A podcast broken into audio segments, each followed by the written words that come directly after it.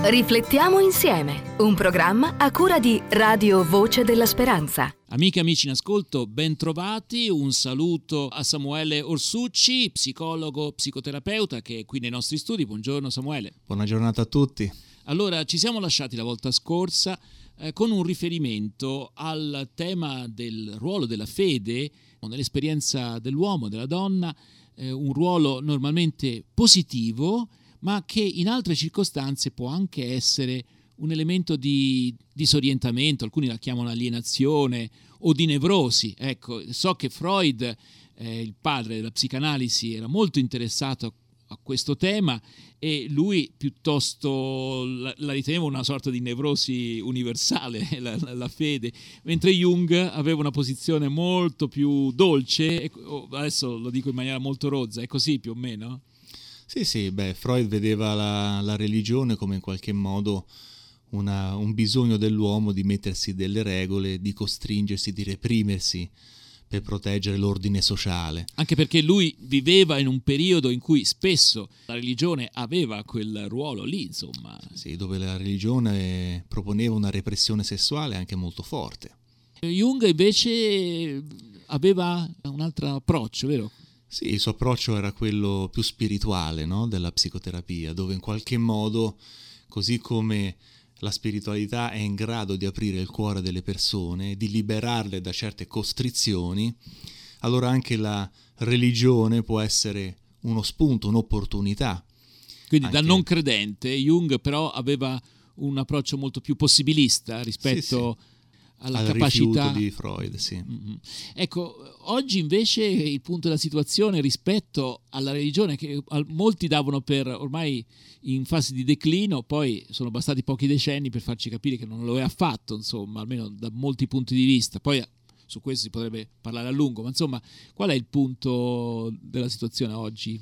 Beh, la psicanalisi, come la maggior parte delle, eh, delle psicoterapie, del, dei filoni psicologici, tende a non entrare nella tematica della religione. Per rispetto? Per rispetto, per lasciare comunque libertà in qualche modo al paziente, per esempio, di coltivare la sua religione così come si sente di poterla coltivare. Quindi si fa un passo indietro e si lascia mm. alla, all'individuo l'opportunità di coltivare, di crescere a questo riguardo oppure di, di, rimanere fermi o di rifiutare. Questa è una visione laica molto corretta, però ecco, eh, verrebbe da dire, siamo proprio sicuri che tutte le religioni siano strumento di maturazione, di libertà o tutto sommato alcune delle critiche che muoveva Freud eh, sono ancora attuali, insomma, che ne pensi? Io penso che Freud abbia centrato alcuni punti soprattutto se guardiamo l'individuo, la sua esperienza, i suoi bisogni. Il bisogno a volte anche di bloccarsi, no? il bisogno di, di, reprimersi, il bisogno di in qualche modo uh, di controllare delle pulsioni di cui abbiamo paura, mm. il desiderio, la rabbia per esempio. Senti, bloccare e reprimere è sempre sbagliato? Eh, dipende in come lo facciamo. Se lo facciamo in una situazione di, di grande pericolo, dove si rischia in qualche modo di, di perdere il controllo, dove la freddezza mentale è assolutamente necessaria, facciamo bene a reprimere in quel momento. Ma se diventa una vita su, all'insegna della repressione, all'insegna del, dell'annullare certi bisogni, allora viviamo una vita fatta a metà e lentamente perdiamo anche la gioia di vivere più gli anni passano. Questo credo che fosse forse una delle considerazioni di Freud eh, rispetto al modo in cui si viveva nel suo tempo anche la religione, è così? Sì, sì, ma io penso che dovremmo concentrarci sul, sulle differenze dell'individuo e come l'individuo va a cercarsi, tra virgolette, la sua religione. Mm. Ci sono tante eh, specifiche cristiane, no? Sì, Poi certo. naturalmente ci sono certo, certo. altre religioni come quella musulmana, uh, religioni orientali. religioni orientali e così via. Ognuno di noi cerca qualcosa. Abbiamo sicuramente una sfera spirituale che ci spinge a cercare delle risposte che vanno oltre ciò che vediamo. Questo è il tuo pensiero o il pensiero di tutti gli psicanalisti? Che c'è una dimensione spirituale insopprimibile? Alcuni possono in qualche modo ignorarla, ma io penso che se in qualche modo ogni individuo o la maggior parte degli individui si rivolge alla religione, probabilmente c'è una sfera che ci sfugge, che è estremamente buona, capace, basta pensare ai grandi cambiamenti che possono creare, anche molto difficili per un percorso psicologico. Ecco, cambiamenti dal tuo punto di vista positivi, però purtroppo sappiamo anche di gente che si fa esplodere in una piazza piena di gente invocando Dio, no? gridando Dio è grande. Dunque non sempre la religione è un canale costruttivo, questo non per criticare una singola religione, eh, perché il mondo islamico è assolutamente contrario no? a questo tipo di, di visione necrofila, insomma, no? possiamo dire. Però c'è qualche cosa che a volte può non funzionare, può sfuggire di mano, fuori controllo? Ma penso proprio di sì, ed è collegato spesso e volentieri alla nostra struttura mentale, al nostro modo di pensare, di interpretare la vita. E qui entriamo in qualche modo, tra virgolette, nella psicopatologia, dove in qualche modo persone con delle difficoltà personali, con delle difficoltà mentali, valorizzano certi elementi piuttosto che altri, si focalizzano su dettagli e perdono invece l'insieme di un messaggio. Per far chiarezza, una psicopatologia che diventa collettiva poi, perché un tempo si andava a fare la guerra in nome di Dio, e beh, lì c'è un problema, no? Gesù Cristo che predica l'amore per i nemici, poi si ritrova invocato prima della battaglia, non, c'è qualcosa che non funziona. Eh certo, qui c'è un travisare, un utilizzare mm. poi magari da parte dei potenti sì. anche la religione per Quindi i propri scopi. C'è la malizia, c'è la strumentalizzazione, ma c'è anche la patologia? In alcuni casi sì, perché oggigiorno in qualche modo, se andiamo a vedere, la cristianità ha recuperato un po' l'elemento della bontà, dell'amore, della mm. protezione, Ma non del è rispetto stato, degli altri. Non è sempre stato così. Non è sempre stato così. Oggi che c'è questa sfera, e troviamo invece alcuni che si radicalizzano su magari eh, creare le differenze noi e voi, noi buoni, voi cattivi, in qualche modo questo riguarda anche un proprio percorso di maturazione. Mm. Freud parlerebbe di fasi no? di sviluppo dove c'è una fase dove il bambino comincia a vedere le differenze e però si schiera dalla parte dei buoni, dei forti, di coloro che hanno rispetto a coloro che non hanno, e poi si arriva invece alla fase finale, che è quella dell'apprezzamento della differenza, anzi della ricerca di coloro che sono diversi, con i quali costruire una famiglia, con i quali eh, sviluppare un lavoro, un progetto, dove anche persone con disabilità possono essere un arricchimento perché hanno una prospettiva della vita diversa dalla nostra. La domanda è, si tratta di tappe dell'individuo che poi rintraccia questa sua maturazione o involuzione nei testi sacri oppure le religioni hanno un'influenza anche per quel che riguarda lo sviluppo dell'individuo? Io penso che chi ha scritto i testi sacri fossero esseri umani, per cui ognuno di loro aveva una sua maturazione, un suo modo di capire e di interpretare l'ispirazione che magari hanno ricevuto. Per cui la mettono su carta con le parole che loro conoscono, con la loro esperienza, inevitabilmente. Quindi vediamo anche la Bibbia, è molto ricca di linguaggi di, e di modi di esprimersi molto diversi l'uno dall'altro. Basta vedere l'Antico rispetto al Nuovo Testamento, ma anche all'interno di questi libri ci possono essere grandi differenze. E questo è caratterizzato dalla propria comprensione, mm. dalla propria tolleranza, dall'esperienza di guerra. Magari immaginiamo un Giona, no?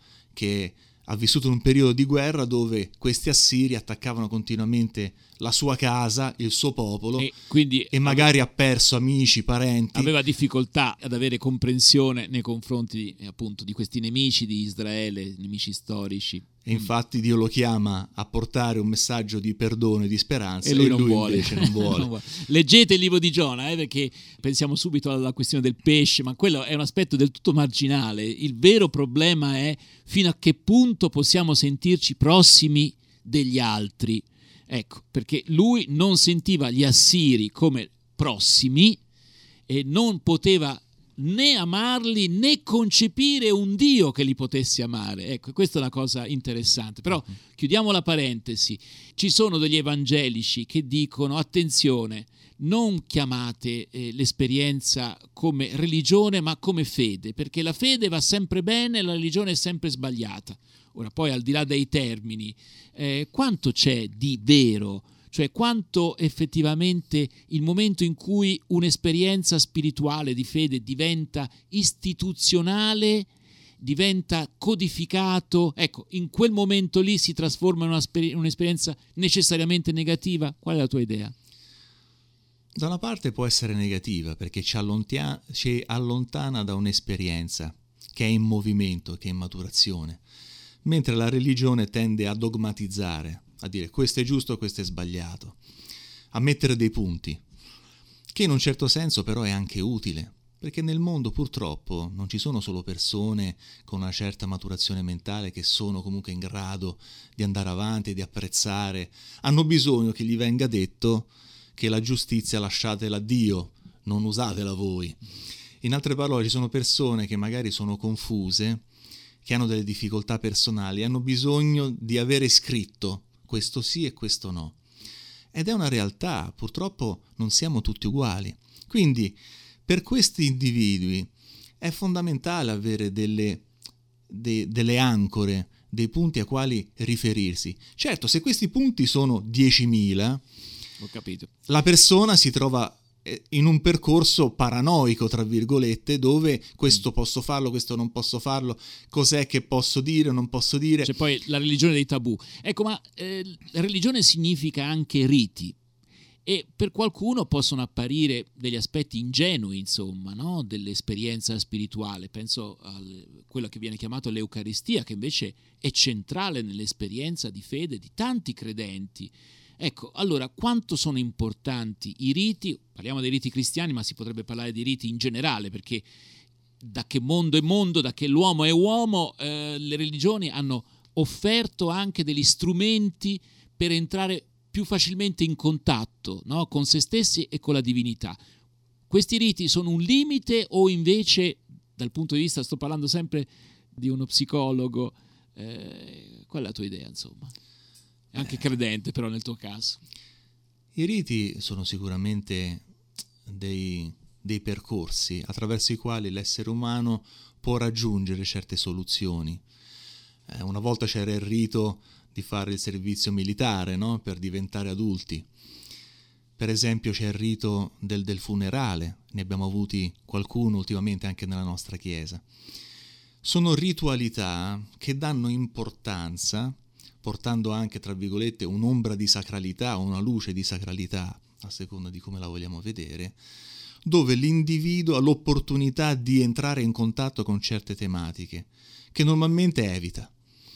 In quei riti, nei quali ci sentiamo buoni cristiani se andiamo a, al funerale di un amico, di un fratello di chiesa o quant'altro, noi entriamo in contatto a volte con le nostre parti oscure, le nostre sofferenze, le nostre ansie, cose che invece terremo lontane se non ci fossero.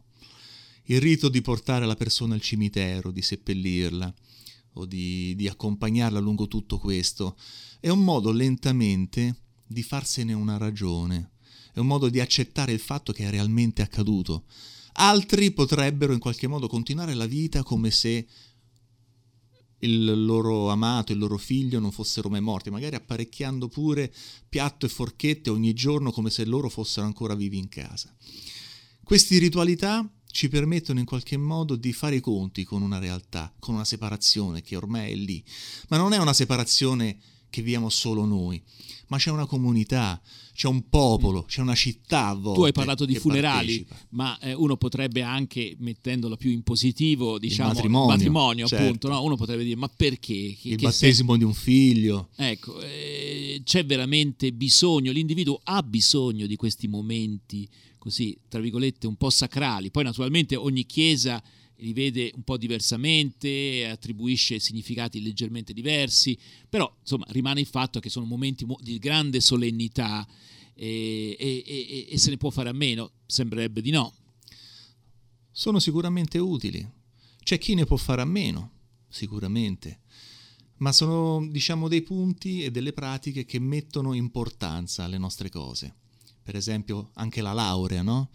Dopo tanti anni di studio facciamo scriviamo e completiamo la nostra tesi, la presentiamo, siamo ansiosi, preoccupati che andrà bene, che non andrà bene, eccetera. E poi c'è la festa, no? Ok, quindi se capisco bene, tu dici l'elemento rito è presente non solo in ambito religioso, ma nella vita normalmente della gente, insomma. Quindi... Come anche prendersi la patente, no? È un punto di cambiamento alla fine. Sì, sì, certo. Si spera che non sia semplicemente simbolica quella cosa, insomma.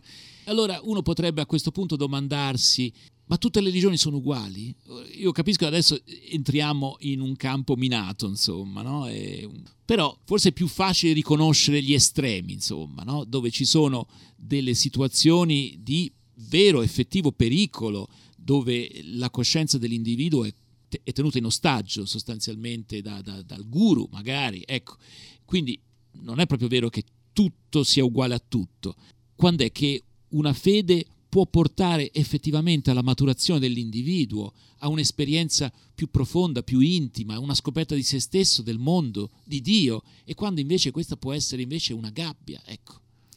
Io penso che la differenza la faccia la possibilità di un'istituzione di lasciare una certa libertà di pensiero, di agire, di lettura. Ci sono anche delle religioni che eh, assolutamente non vogliono che si leggano altri libri diversi da quelli che vengono prodotti all'interno della stessa Quindi bisogna lasciare chiesa. spazio anche al dubbio.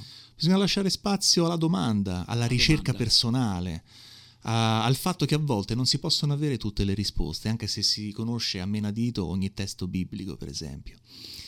Bisogna lasciare la possibilità all'altro di proporre una sua idea e di non giudicarlo né di condannarlo per questo. Quindi un movimento religioso che nega questi diritti diventa un movimento pericoloso.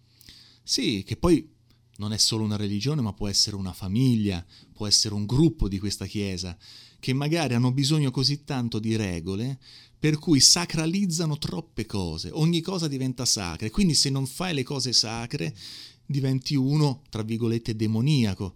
È chiaro.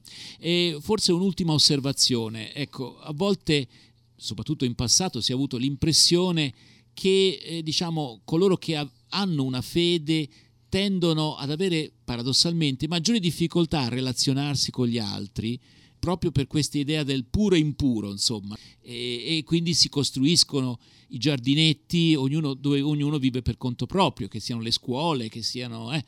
Lo vedi anche tu questo pericolo oppure appartiene piuttosto al passato una cosa del genere? Beh, anche qui accanto alla nostra radio c'è, c'è un campus, no? Avventista per cui in qualche modo vengono preparati determinati studenti allo studio della teologia e così via. Ci sono degli ambienti che inevitabilmente eh, sono nati per uno scopo e quindi diventano un po' un'oasi di questo, di questo genere. È anche vero che però eh, si cerca di favorire la riflessione personale, la ricerca personale e non affidarsi a per forza qualcuno che ci imbocca, che ci dia sempre, tra virgolette, l'ostia spirituale, no? dove noi dobbiamo accettare quello che l'altro dice, punto e basta. Ma è importante che una religione permetta all'individuo una crescita interna. E la crescita interna vuol dire una presa di responsabilità rispetto alla propria vita, alle proprie idee, il coraggio di affermare certe cose e di trovare anche il modo di discuterne con gli altri, quindi il coraggio anche di confrontarsi. Spesso e volentieri la sacralità che noi cerchiamo a tutti i costi, e cerchiamo nella Bibbia ogni specifica, costruisce, tra virgolette, una situazione a volte paranoica, fatta di regole da rispettare, dove l'individuo un po' si perde dietro l'importanza invece della Chiesa, no? mentre in realtà è la Chiesa che è al servizio dell'individuo, portandogli ciò che è buono.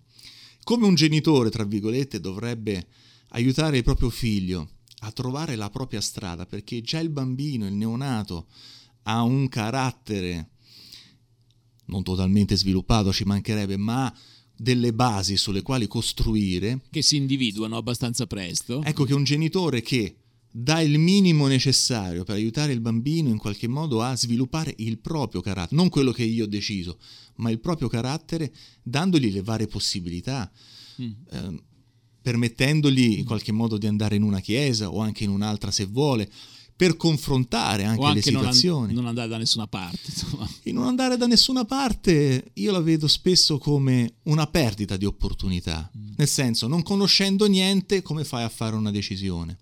Conoscendo qualcosa, puoi almeno mm. fare una scelta più consapevole, ecco. Poi ogni famiglia gestisce questo uh, come desidera. Però il togliere l'opportunità di avvicinarsi a una sfera spirituale è un impoverimento. È un impoverimento per cui la persona, il bambino crescerà e farà scelte senza tenere conto di quella sfera. È chiaro. Allora, tante le cose ancora da dire, e forse la fondamentale è che Dio è un Dio di libertà che ci ha lasciato proprio anche con il peso della libertà, eh, delle nostre responsabilità. Sì, la nostra stessa spiritualità si basa sulla libertà di scelta, per quanto sofferente. Nella storia di Adamo ed Eva si racconta del fatto che due individui hanno scelto altro rispetto a Dio. E questo Quindi, dovrebbe insegnarci parecchio. Anche noi dovremmo essere in qualche modo portati a lasciare anche all'altro la possibilità di pensarla in modo diverso. E anche come religione, come gruppo che si incontra, l'elasticità è basata su questo. L'altro può essere diverso, la può pensare in modo diverso.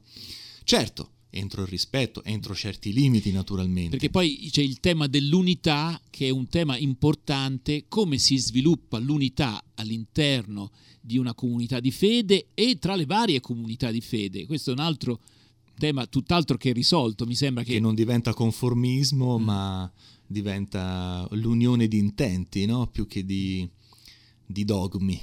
Forse volevi fare un'ultima riflessione, Samuele? Sì, volevo giusto fare un'ultima riflessione rispetto all'aspetto positivo della religione.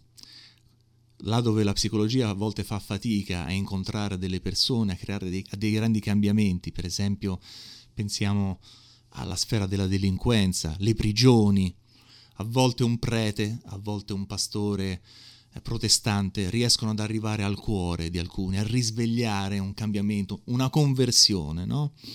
Persone che improvvisamente dall'oggi al domani diventano da assassini, diventano persone di fiducia, diventano le persone di, di sostegno, di aff- affettive anche.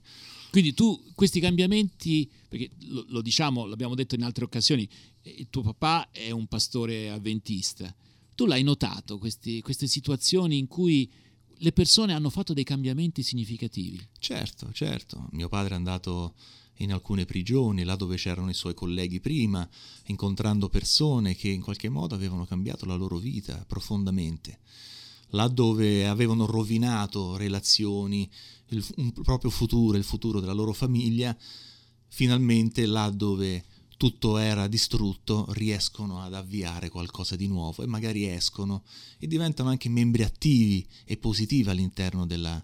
Ma basta vedere anche la storia di San Paolo nella Bibbia. Certo. Lui era un persecutore, un omicida e poi diventerà colui che si sacrifica per gli altri e rischia la propria vita. Questo lo spiega bene un psicanalista, uno psicologo o ci deve essere una dimensione che è quello trascendente, insomma, no? dello Spirito di Dio, per cui gli uomini possono arrivare fino a un certo punto, ma non oltre.